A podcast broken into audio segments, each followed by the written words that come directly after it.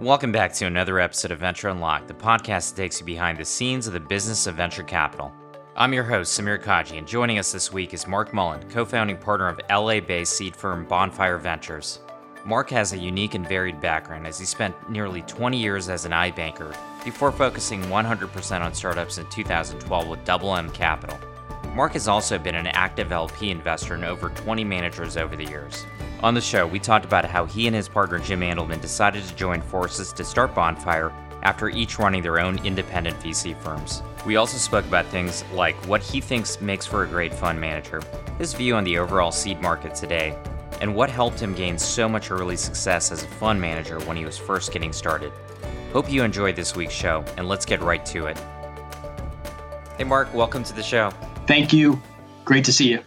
Yeah, you too, Mark. So I, I've been excited to have this, and I know we've been trying to get this on the calendar for a while. But let's, you know, first start off with your background. You've you've played a number of different roles, you know, throughout your career, and many sides of the table. But tell us a little bit about your your background and how you got to starting Bonfire with Jim. Well, for sure, and thanks, Samir. Uh, to thanks to you. You've always been very supportive of me and what we've done all the way back to when you were at FRB and talking to Double M. I remember being with you in Menlo Park, sitting in a coffee shop, talking about which investors I should go talk to. So I'll never forget that. And thank you. Uh, so I actually, this is my second career. Uh, unfortunately, that means I'm a little older, but uh, uh I was an investment banker for 20 years, and I worked for um, a boutique investment bank. We were a merchant bank as well. We we made investments and we owned companies, and we were an advisory firm.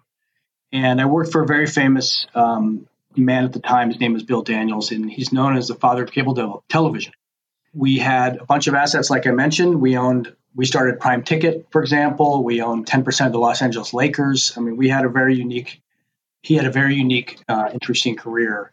And I got a chance to work with him for seven years before he passed away at 80. And um, learned a lot from him and then learned a lot from the people that had worked for him for many years. And they were my mentors. And even many of those, what I would call my partners at the former firm, and we can talk about that a little bit later when I talk about Jim, uh, they're all investors in my funds. And uh, nothing better than to build, still have those relationships with all those people that I kind of grew up with, you know, from 24 to 40 years old. These are people that I grew up with as a, as a man, as a, as a, as a business person. So, but I got to live in Paris and London and New York. Uh, I traveled all over the world. I met incredible people, incredible founders I worked on deals in 30 different countries, uh, which means I worked with entrepreneurs from 30 different countries. I was either their advisor or investing in them or um, you know doing the M&A for their companies. And so really got a, an incredible taste of what's happening in the world back then and also a credible taste of dealing with different types of entrepreneurs, uh, which I think has informed me and helped me become a VC. One of the things we did was also invested in funds individually. So our clients were people like Carlyle and Texas Pacific Group and Blackstone and others, Goldman Sachs, and we had opportunities to invest in those funds. And so we did. And we also invested in companies directly. So I had a very early taste on what would have been called angel investing or fund investing uh, without actually calling it angel investing. Um, that helped, you know, me both have a an understanding of how funds are built, how they're run, how they're managed, the professional level, the professionalism in general of how these funds were managed. And so when we eventually, um, when Bill died, we sold all of his assets uh, over a three year period, multi billions of capital there for him and his estate, which is now one of the largest foundations in the United States. And then we still had the investment bank, which was 75 people, which is all advisory in, in telecom, cable, wireless, hosting companies, towers, outdoor advertising, data centers, that entire industry we grew up with and, and, and helped um, and helped build. And we raised a lot of private equity capital and we did M&A. That's all we did. We did do IPOs and debt. The investment bank we sold in January of 2007 to RBC Capital Markets. So timing has been lucky, um, lucky and good, um, but they usually go together. And so we sold the firm in 2007. I was a senior partner by that time and uh, had to stay for three more years at RBC. RBC is a great firm, uh, conservative Canadian bank that's outperformed everybody. They weren't allowed to invest in mortgages. And so when the, when the world crashed in 08, we were still in pretty good shape. So we felt very lucky about that. But, you know, I grew up with a, as I mentioned, with a, with a unique a boutique firm and a unique founder, and now I found myself working in a firm with 70,000 employees. That just doesn't fit. And so I came out in 2010, uh, the day my lockup ended, and re- really it was almost like a Friday. And on Monday, I was the COO of the city of LA. I got asked to become a senior advisor to the mayor, not because I knew the mayor. Uh, it was more to, they were trying to bring in private sector culture into into the government, and I worked with some amazing people and did that for a year and a half. And that was my give back, as we say. Um, that was certainly my give back. In the meantime, I moved to LA. My wife was born and raised here and, and didn't know much about LA, didn't spend much time here as a banker for sure. But uh, when I got here, I had some some some friends, and I invested in a couple companies. One of them was called Edgecast, which was bought by Verizon. The reason I bring them up is because I've invested with them for several years and was their banker in the late 90s. And then also, I was investing in funds, and I invested in um, the first Crosscut fund, the first up, one of the, the third upfront fund, um, and some other folks. And when I when I when I came out of the government, I realized that I was unemployable. That I didn't want to ever work for anybody again, having just given you my career track. I had been angel investing, and as I mentioned, fund investing. I said, you know, I'm going to start a fund. While there's good people here, there were very few, and this is back in 2012, as you know, and very few funds. And I was like, I'm going to start a fund that specifically invests in uh, and this is comical in hindsight, it said, I'm going to invest in the cloud and mobile. And back then you could say that because it was still kind of unique. You say that today, that's ridiculous, right? Everybody, everything's in the cloud and mobile. But I said, I'm going to invest in the cloud and mobile. We're going to focus on B2B investments because that's actually unique. There's very few people doing that here, uh, particularly in Southern California. And now, as I mentioned before, I traveled all over the world. I now had young children. And one of the things is like, there's a huge market here in LA. I'm going to focus on Southern California companies. And so I raised Double M1. And um, I'm the largest LP in both Double M1 and Double M2. So I put my money where my mouth is. So it's no surprise that my partners and friends and others invested with me. And we really lucked out. I mean, we invested in the trade desk, we invested in ChowNow, um, Scopely.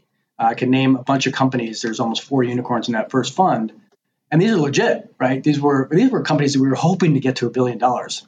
Let's put aside the decacorns we were talking about last year. Billion dollars was like crazy.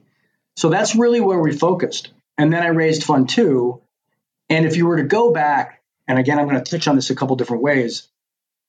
If you looked at my fund, it was a seven and a half million dollar fund, Samir, as we talked before. It was professional because I was a professional. Like I and I had invested in funds that were professional. Like this was you couldn't tell it was a seven million dollar fund.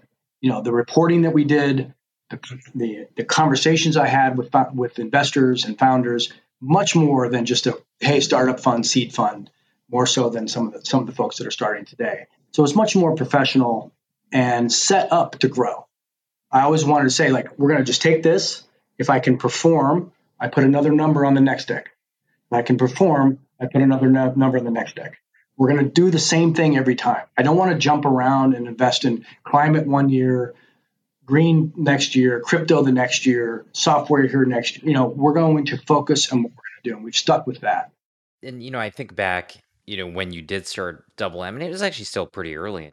LA Tech. I mean, LA Tech was still thought of largely as media, right? There wasn't, you know, so much diversity in terms of the type of companies that were being founded as you mentioned in the early days, you did invest in these companies that went on to be very large scalable companies, Scopely, the trade desk.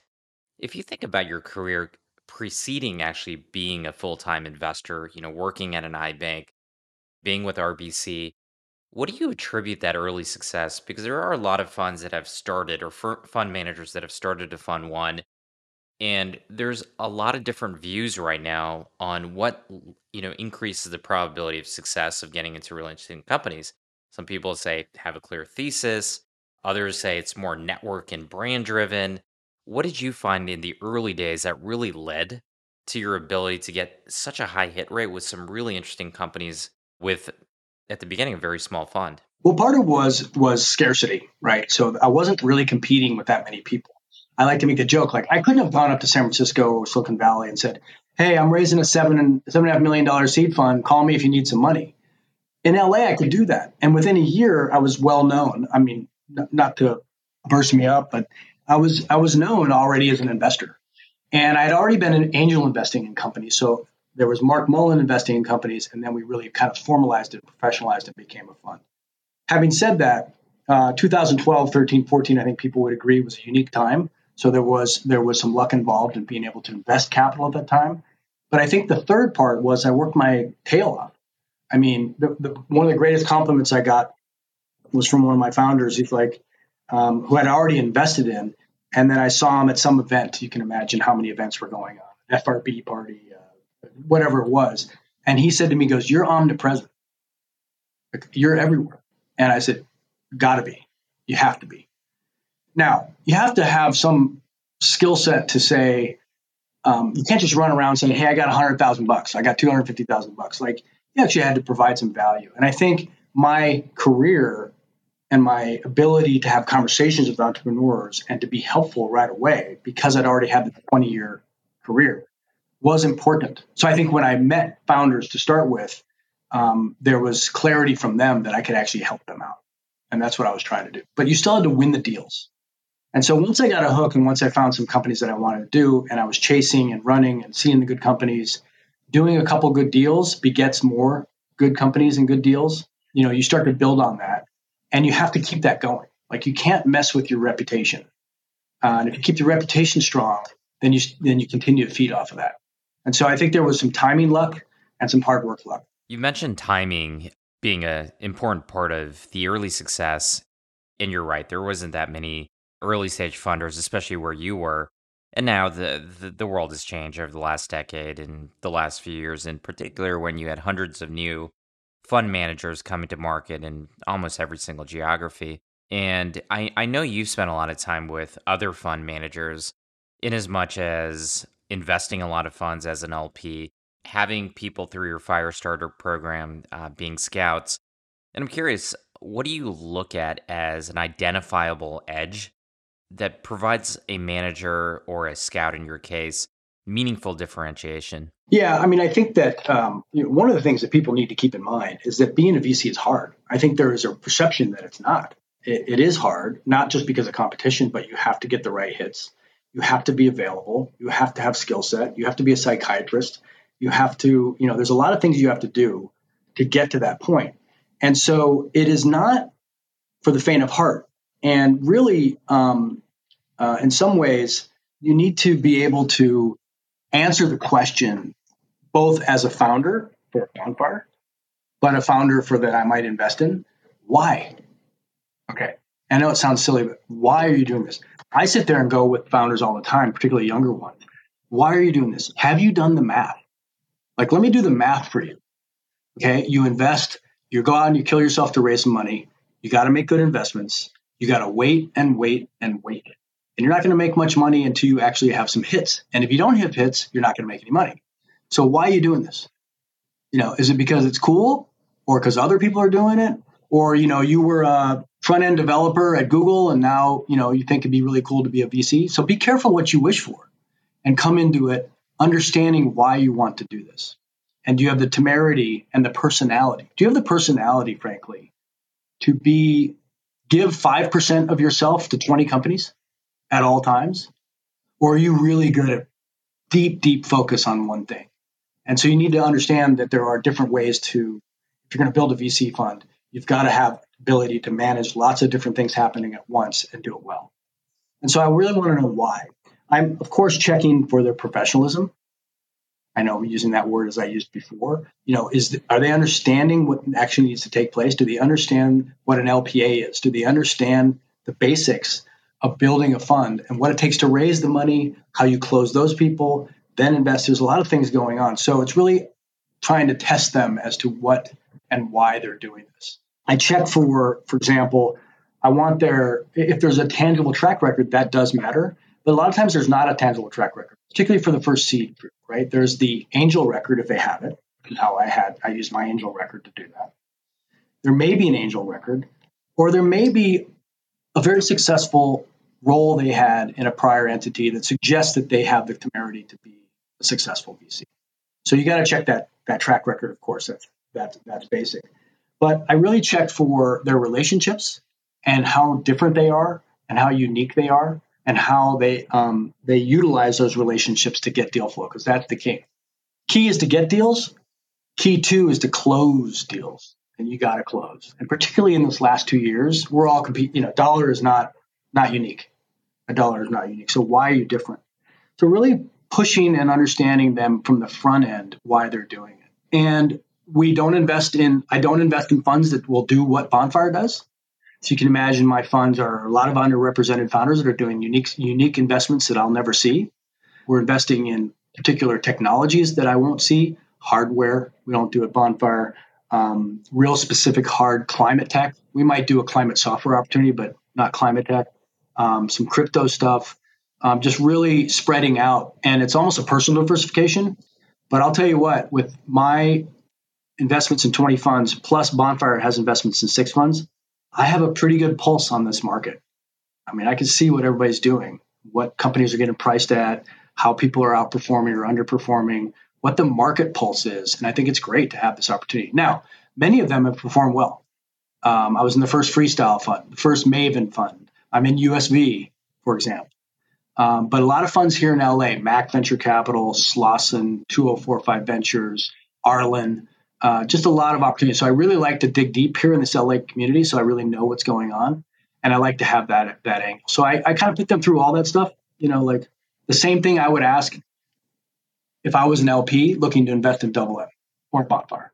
Over the years, I've had so many conversations with people that have contemplated starting the fund, and I often do like asking them, well, why are you doing it? Because it is a long tail business that takes a long time to actually make money particularly as a seed manager where you might it might be your 8 9 10 12 before you see your first carry check and along the way you're not you're not only you know raising smaller funds typically that don't throw off much in management fees you're also making your gp commit that also you know takes away from your you know take home pay every single year and so it has to have this long term commitment because each fund may last 15 16 years and when you do ask the question, I'm curious from your perspective, what is the right answer that you like to hear of why somebody's starting a fund?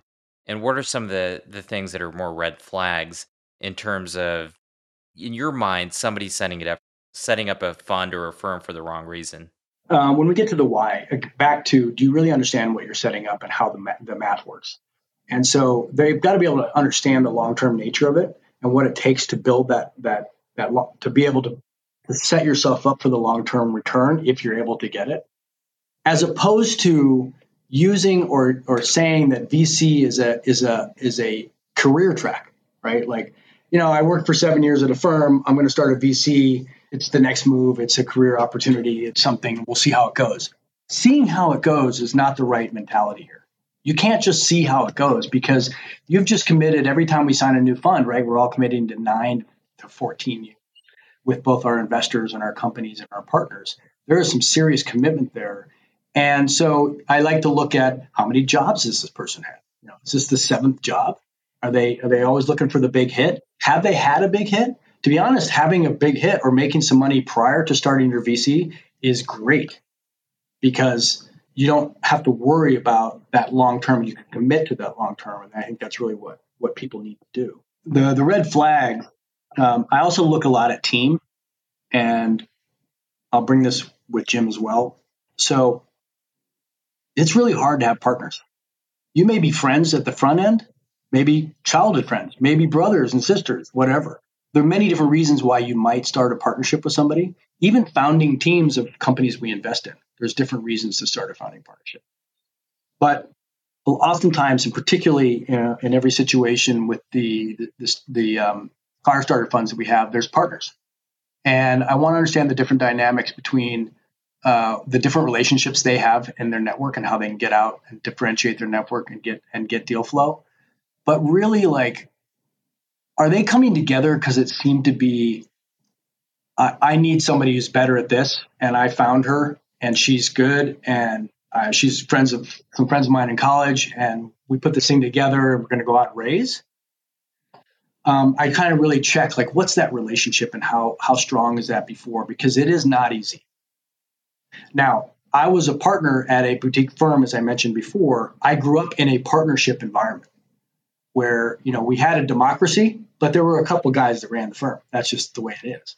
But I understood the dynamics of partners and sharing the benefits of the entire company with each other as opposed to just single focused. If I do this, I'm going to get this.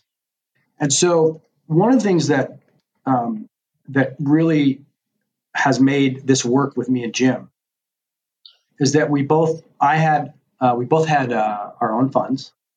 We both had respect for each other before we ever partnered. So we knew each other for five years. We co-invested together. We became confidants because we were sole GPs in LA focusing on B2B software.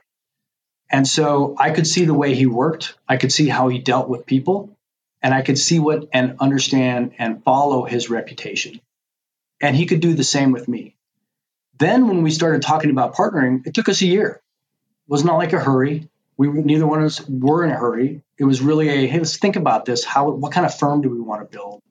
What kind of uh, people do we want to have join us? What type of focus do we want to have? What are we going to be like? And at the end of the day, we are peers. I'm not trying to outdo him, and he's not trying to outdo me. So imagine a larger venture capital firm, younger partners, younger associates, principals, everybody's in that room trying to get up the stack. And, you know, competition for deals, competition for this. Um, I'm better than this, et cetera. We didn't have to go through that. We're adults. We had our own success, successes. We had our own reputations, which in our opinion were very solid. And so when we came together, it was like Jim Andelman goes out and talks about Mark Mullen, I trust what he's going to say about me or about Bonfire, et cetera. And I'm the same with him. Now, if you if you expand that to our entire team, same way with Brett and Jen and Tyler. I don't. I'm completely giving my reputation that I've built over the last 35 years to Jen and Tyler and Brett to go out and not fuck it up. And I'm not going to do them that to them either. So we have this mutual respect. And I think that's what's really worked for our partnership. And we feel very lucky for that because I know it's hard to have partnerships. I want to come back to you and Jim in, in a minute, but you mentioned something that, at least in my mind, is a little bit different from some of the things I see I've seen more recently where for a lot of the seed firms the brand becomes a partner.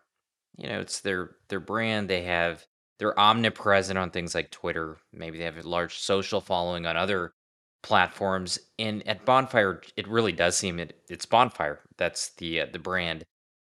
What do you see as some of the advantages of having a firm brand? And how do you balance that between also having personal brands in terms of founders being able to relate to an individual that has some level of a voice that's independent? Yeah, I mean, I'm trying to answer it from a different couple different angles. Um, we are not good at pounding our own chest. We have kind of liked having that reputation until the last couple of years because there were so many people pounding their chests and tweeting and marketing. We never spent a dollar on marketing. We raised all of our funds. We always were of the mindset if we can perform, if we show performance, and I can lead with performance, and then it's followed up by this is I'm talking to LPs, right? We lead with performance, and then those LPs start calling our founders. We win. We're going to win. We're going to win because we want them to get to that point of talking to our founders. Because once they get to the founders, those founders start talking about what we add, how we add value, what type of people we are, what type of firm we are. But we got to get there. So we always have this mentality if we can perform, we can have that conversation. And that was just how, you know, luckily we've had the performance. So we got there. But crafting and creating a track record or performance based on, you know, just pounding your chest is not the way we went about it. And I see that a lot. And I've seen that a lot. And because I'm an investor in all these funds, we are investors in these funds. I can see who who who backs up the reputation. We we of course have our own personalities, and um, the founders have to kind of know us to have those the, gauge on what our personality is. We are different, and part of the part of the focus for bringing on Brett, Jen, and Tyler is all five of us are very different. All five of us have different networks, relationships, skill sets, personalities. Uh, so we're not one, of you know, we're not the same person. And so we hope to bring that in as a group.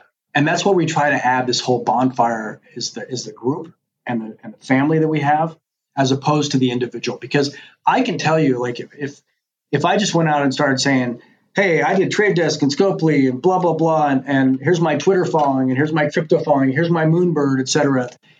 It's not, you know, I don't want that. Like, we don't want to have people say, God, Bonfire is great. You should try to get Jim as your as your board member though, because he's nicer or he's smarter. Or you should try to get Brett because he can he can build your company literally. Like he's a savant, right? So we want to be able to say we are Bonfire, and um, we are going to apply our own different skill sets to your company. There's leads, of course, but we're going to apply as much as we can all of our collective intelligence to you, as opposed to being a one-off uh, uh, personality. And it's just not our personality to use that word twice. In terms of, uh, you look at our Twitter following, we don't care. Well, at the end of the day, it's always you know it's tracker and it's cash on cash returns, and of course the uh, the firm has done extraordinarily well, both individually before Bonfire, and then certainly post Bonfire. Although I know it's still in the uh, in the early days, you're speaking a lot to this cultural component of the firm, which is a lot different than what we you know saw with a lot of the big firms as they grew. You had people around the table investing a single pool of capital with sometimes very different incentives and motivations. And for you, it's really this is the team. We're all equal. Ultimately, any company that takes money from Bonfire gets the entire team and experience that is all aligned to do one thing, which is optimize the company's opportunity to build a great company. And that all starts typically with the founders. Like if you think about startups, whether companies know it or not, the culture is codified in the early days with the first few people and with the founders. And you and Jim coming together, you know, you were both running firms at the time. So Jim running Rincon, you running Double M. What went into those initial conversations to get to this shared ethos? And I know you had worked together, but it's different when you're coming together f- from two different firms and creating a firm together. So the first thing we had to do was share track record. Because as you know, in venture capital, unless you're an LP, no one knows what anybody's track record is. And you can be a VC for 10 years without telling anybody what your track record is, right? Because you can you can pause or so we okay, you ready, Jim? I'm gonna send my Excel spreadsheet. You're gonna send yours same time so we we can see what everybody's doing because we've been talking a big show about how how great we are in LA. Let's show each other's track records. And it was great. Like I'm like, wow. And he said, wow. And we're like, okay, so got that part of it. This is part of that whole peer part and actually believing in each other and trusting each other and having made good investments prior without us actually making those decisions together. And so we were able to come together that way. Technically, we did not merge Double M and Rincon. Those are still completely separate entities. They have separate investors, et cetera. We still manage those entities. Um, we're at the we're at the harvest phase for all, for both of the, all those entities, so it's worked out really well in terms of timing. And so Bonfire was a brand new start, a brand new clean LP list. Of course, we took all of our LPs from prior funds, but it was really a brand new start. And we started out and we shook hands, just so you know, on a chairlift, just to tell you how serious this business is, right? And we shook hands on a chairlift. And then we tried to come up with a new name because we're big skiers and it was like Slalom Ventures, uh, Mountain High Ventures, you know, these silly names. And we're so thankful we came up with Bonfire because it's, it's turned out to be a good name. But that's the kind of stuff. So we so we really we we shook hands and the final phrase, I don't know who said it was 50-50, 50-50. Shook hands. And that's really where it started. Okay. And so we've of course brought in team and, sh- and share, everybody's sharing now and, and that's worked out extremely well. But one of the things that we recognized is that if we're going to be involved with these companies, we can only scale ourselves so far. And even now, we all can't be 100% on every company, right? That's just that's just like we try to be providing, we try to provide ideas and and, and context. Everybody called me for M&A uh, ideas or structuring. Everybody calls Brett for some sort of go-to-market SaaS, build your build your sales compensation model. All these things that we have, we can just throw at each other. But there's really a lead. Jim and I recognized if we wanted to be bigger, meaning take more ownership, be the lead in all the deals we did, which is both of our ambitions. Get more ownership. You need to scale by bringing on people, and bringing on people's hard. You just don't go hire a partner. And so we recognize both that we, we can't continue to do this on our own. Like I can't just keep, I could, I mean, that's the irony. Is like I could have raised a $25 million fund every three years, just called it double M three, four, five, and so could have Jim. But then you're just this double, you know, you're not, you're not this brand. You're not this entity that we've now created, which is our objective. And that's why we were smart enough, frankly, to understand that different skill sets, different relationships, different thought processes worked really well if we put them together as opposed to kept them separate. And so as we've built the team and added, we continue to focus on that. We added Jim Tyler, I mean Tyler and Brett and Jen, same thought process. Like how do they make us better? It's interesting that you came t- together and had this common belief of how there would be so many synergies of creating a better firm together. And we've seen so many small firms, especially nano funds, let's say sub 15 million. And I have heard conversations about people saying, should we partner up with this other group here that's kind of in the same place? Because, you know, we can grow up as a firm, you know, the partnership seems to have some synergies. But what needs to really happen for those things to be successful? Because we haven't really seen too much of this where, you know, somebody's running fund A, somebody's running fund B. They decide to, you know, effectively continue to run those, but then come together. And and it's because partnerships are so hard as it is. And once you get on a path of starting a firm, it's almost like, do we really want to start over and create a brand new franchise with somebody else when there's so much risk in doing so? For all the people that are listening that are contemplating this, how do you de-risk it? I know you'd like to, me to give you an answer that that is uh, positive, but um, I, I don't know of a situation. If you're talking about VCA merging with VCB, and the two partners at VCA come together with the two partners of VCB, I don't see how that can happen. Both technically with the different LP bases, the way they run their firms, the way they make decisions. The only way it works is if those partners form a new entity, in my opinion. Or what always seems to happen is one partner leaves one fund, another partner leaves another fund, and they start their own new fund. I don't see how, if this is where this market's going to go with with the proliferation of seed funds that were formed over the last three years, which we all know about, and which I'm invested in some of them, and God God bless them because I did the same thing 12 years ago. So I, 10 years ago, I don't have. I think it's great. But to try and think about, well, you know, we're not going to be able to raise fund two. I think that's the big question that's going to come out in this market. That's going to be a lot of problem, right? Because fund two comes off of early wins in fund one a lot of people had early wins in fund one, primarily markups. And now everybody's questioning the markup value. And that's fair, even in our portfolio. And so, and then then there's an LP database, an LP base. It's like trying to invest in the, name brands or go deeper into the things they're already in. I mean, you talk to LPs all the time; they're not really looking for new new funds right now. And so that fund two is going to be hard. I don't mean to be negative, and so if the idea is for one fund one to merge with another fund one, that's going to be a hard thing to, to accomplish given the mentality of the founders of those firms, which is entrepreneurial. You got to take them together. That it's almost a, a marriage of convenience, unless perhaps the founders of both funds have known each other for a long time, like Jim and I did. But I think it's going to be it's it's not going to be the solution. And imagine you're an LP in Fund A and you don't like Fund B or their performance isn't as good, but you got the your your founders of Fund A are saying we should merge with these guys because we like them, and the founding partner she's great, she knows what to do, and, and you're like, well, wait, I, I don't, I didn't invest in them, I invested in you, and so there's gonna be it's just gonna be awful. Well, you, you, you mentioned the the LP side, and, and without a doubt, it's it's difficult right now. I mean, the public markets have taken such a beating, and it's dragged down, in particular, I mean, tech stocks, which were getting insane multiples last year. You know, I mean, we saw some of the SaaS companies getting 30, 40x multiples, and that sort of filtered into the private markets at pretty much all stages. I think the seed market, generally speaking, has continued to be somewhat insulated, although we are seeing, you know, deal activity slow down. But from a fundraising standpoint, this is probably the toughest time to raise that we've probably seen since uh, 2008, 2009. Now that we know that there's some you know longer term permanence to this. This is not like March of 2020 when we had really two or three months of difficulty and then the Fed intervened.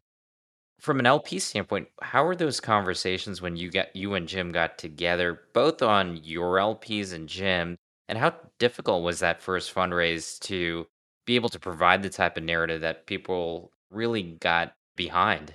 Yeah, and so what was interesting is that we each had the same investor coincidentally, and it's a family it's a family fund. They were investors in Rincon and, and investors in Double and they liked both of us and liked our track record. Foundry Group, everybody knows Lindel, was at the time getting ready to launch their fund of funds and was evaluating and got to know Jim on their own and got to know me on on my own. As we were talking to them about individually, without even talking about being partners, individually about raising money from them for our next funds, the conversation was around and this is before solo GPs became so hot last year, which I don't know how hot that is, but solo GPs was not a thing that people liked in 2016. They were done with those or worried about them. And I was I was explaining to people that I am in the process of bringing on a partner. And Jim was explaining to people, I am in the process of bringing on a partner. But because we hadn't signed the deal and because we didn't want to jinx anything, and because we wanted to fill out the potential LP base, we weren't saying who it was. Now, I remember, two distinct conversations that we lucked out from. One was the conversation with our family office, where I, I said to, I said to him, I just want you to know I'm thinking about partnering with Jim Andelman. And Jim had the same conversation. And the first thing he said was, You do that, I want to be the biggest investor. So you can imagine, like I almost got goosebumps right now just thinking about that conversation. Like, wow, okay, okay. So so that's that's good validation. The second conversation I had with Lindel and Jacqueline, and I can remember having it, which restaurant we were in LA, and, and Lindel's just hammering. It's like, well, what's going on with the partner thing? Who, who is it? Why won't you tell me? I'm like, just, just a little, you know, I'm a little nervous. I'm a former banker. We don't talk about anything till it closes. You know, like don't want to jinx anything. He's like, just, well, what is it? And I'm like, okay, so I'm thinking about partnering with Jim Andelman. He says, you guys get together. We're going to back that.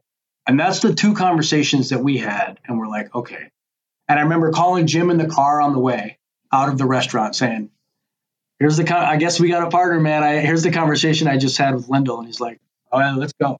And so that's really what, what, what pushed us into that, that decision. And then we felt confidence that we could then go to our investors who were in Rincon and Double M and say to them, look, if you like me, if you're happy with the way I'm doing it, you should be happy with this part. You should be twice as happy with this partnership.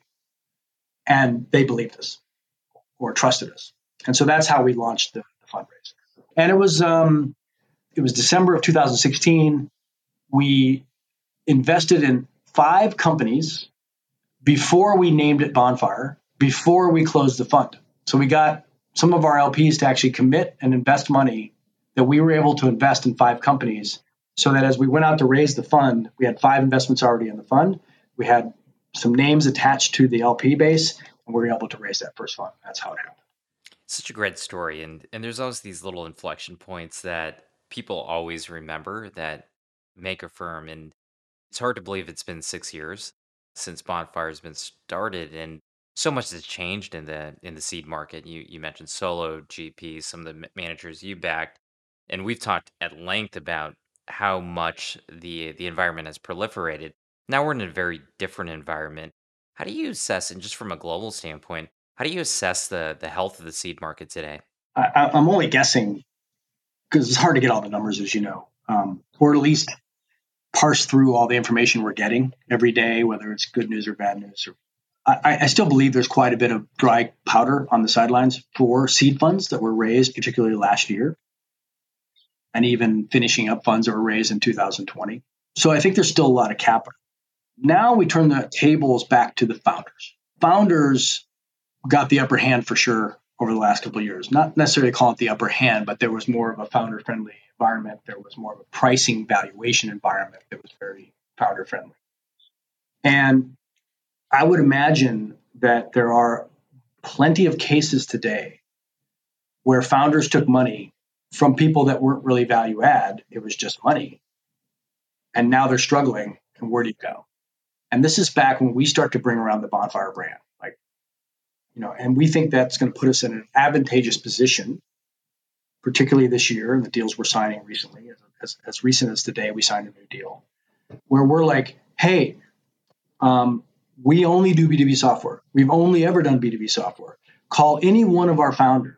As a matter of fact, when we start the process of going back and forth with the founder to see if we can get a deal done, they say, hey, can we do some references on you? And we're like, go to our website, pick any logo, tell me who you want to talk to. Because it's kind of, of course, I'll give you the five founders who love me if you want me to give you my five founders, but go to any logo and pick it, and we'll introduce you to those people. Like I said when I earlier in this conversation, if I get the LP to want to talk to our founders, we're going to win. If I get the if I get these founders to want to talk to our prior founders, we have a good chance of winning. Now, where we get caught and have gotten caught over the last six months or a year is on price. I, I can't think of a situation where we lost a deal other than price over the last year. And that's not going to be the case going forward. So deals, we're going to, we hope to win deals. We hope to differentiate ourselves by saying we do, we stick with what we do. Done it very well for a while.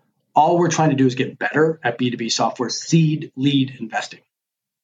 And that's what we do. And so it actually, in some ways, makes it refreshing, maybe not the right word, but we're all being inundated with deal flow and have been. I mean, the amount of, as you can imagine, um, inbound cold deal flow that we get and everybody's getting is is really high.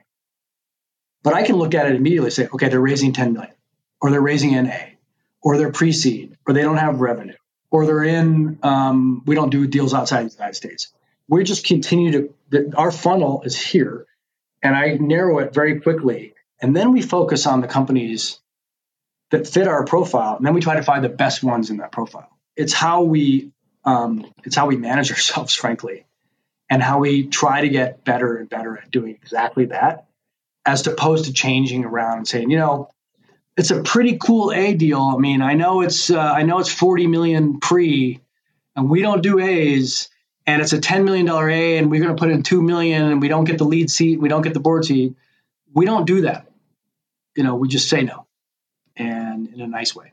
I want to maybe end with a, a question that's a little bit more personal, given that you have had, as you alluded to earlier and actually said, you've had two acts as uh, in your in your career. You had 20 years as an investment banker, now almost effectively a decade as a VC. If you think back on all of the lessons that you've learned in terms of being a professional, what do you think is the one career lesson that most stands out to you right now that acts as your true north?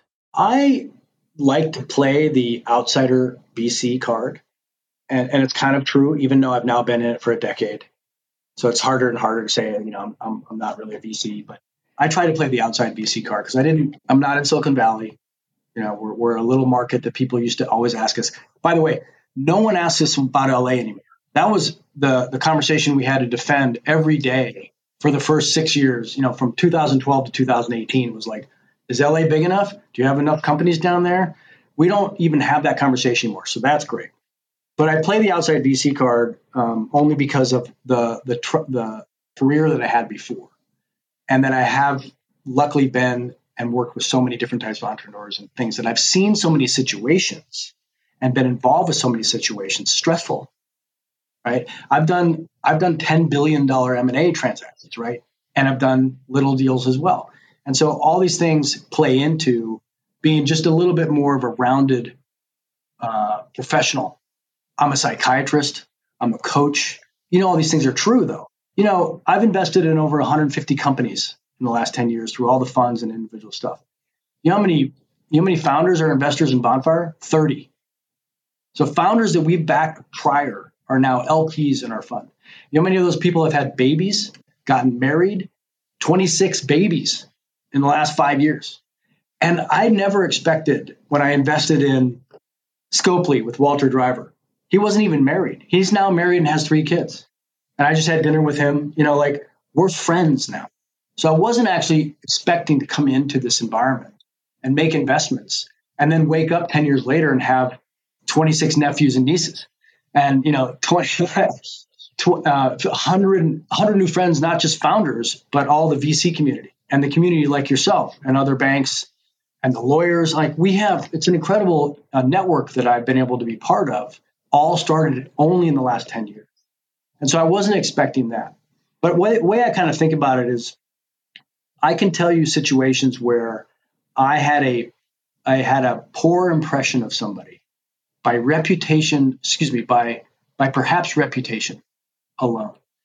And the number of VCs that I have met, big name people who are fantastic people, is great. It's surprising to me. And I know we get, you know, VCs like to get, they like to slam VCs. By the way, as a former banker, guess who slams bankers the most? VCs.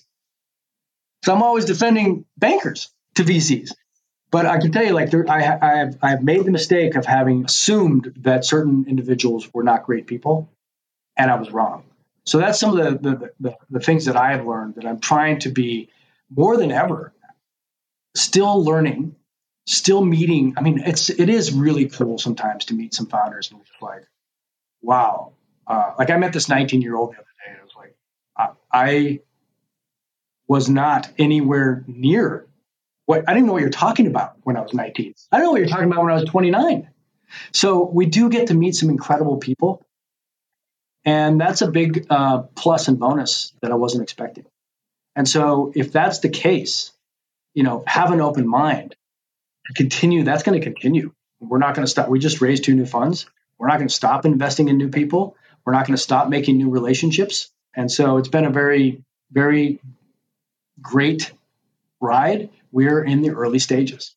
Yeah, it reminds me of you know some of the best investors, name brand ones that I think really highly of. And you know, I've asked them what makes a great investor, and they always say, you know, it's continuous learning, having an open mind on learning from people that don't have the same level of experience but come from a different lens. It is a long-term people business. It's really, you know, it's really cool about what you said is that you actually remember the number of kids that have been had by your community over the last five years. So I it, really does speak to you know the type of firm you've built, the reputation. And Mark, um, I really appreciate you coming on the show and providing some of these thoughts. It's been great to uh, to watch the uh, the growth, and as I mentioned, it's hard to believe it's been six years. Okay, thank you, Samir. All the best. Thanks so much for listening to another episode of Venture Unlocked. We really hope you enjoyed our conversation with Mark. To learn more about him or Bonfire Ventures, be sure to go to ventureunlocked.substack.com for detailed notes on the show as well as my ongoing commentary about the world of venture capital. Venture Unlocked is also available on iTunes or Spotify for download. And while you're there, please leave us a rating and a review as it really helps us out. And don't forget to hit the subscribe button in order to get each and every Venture Unlocked episode as soon as it's released.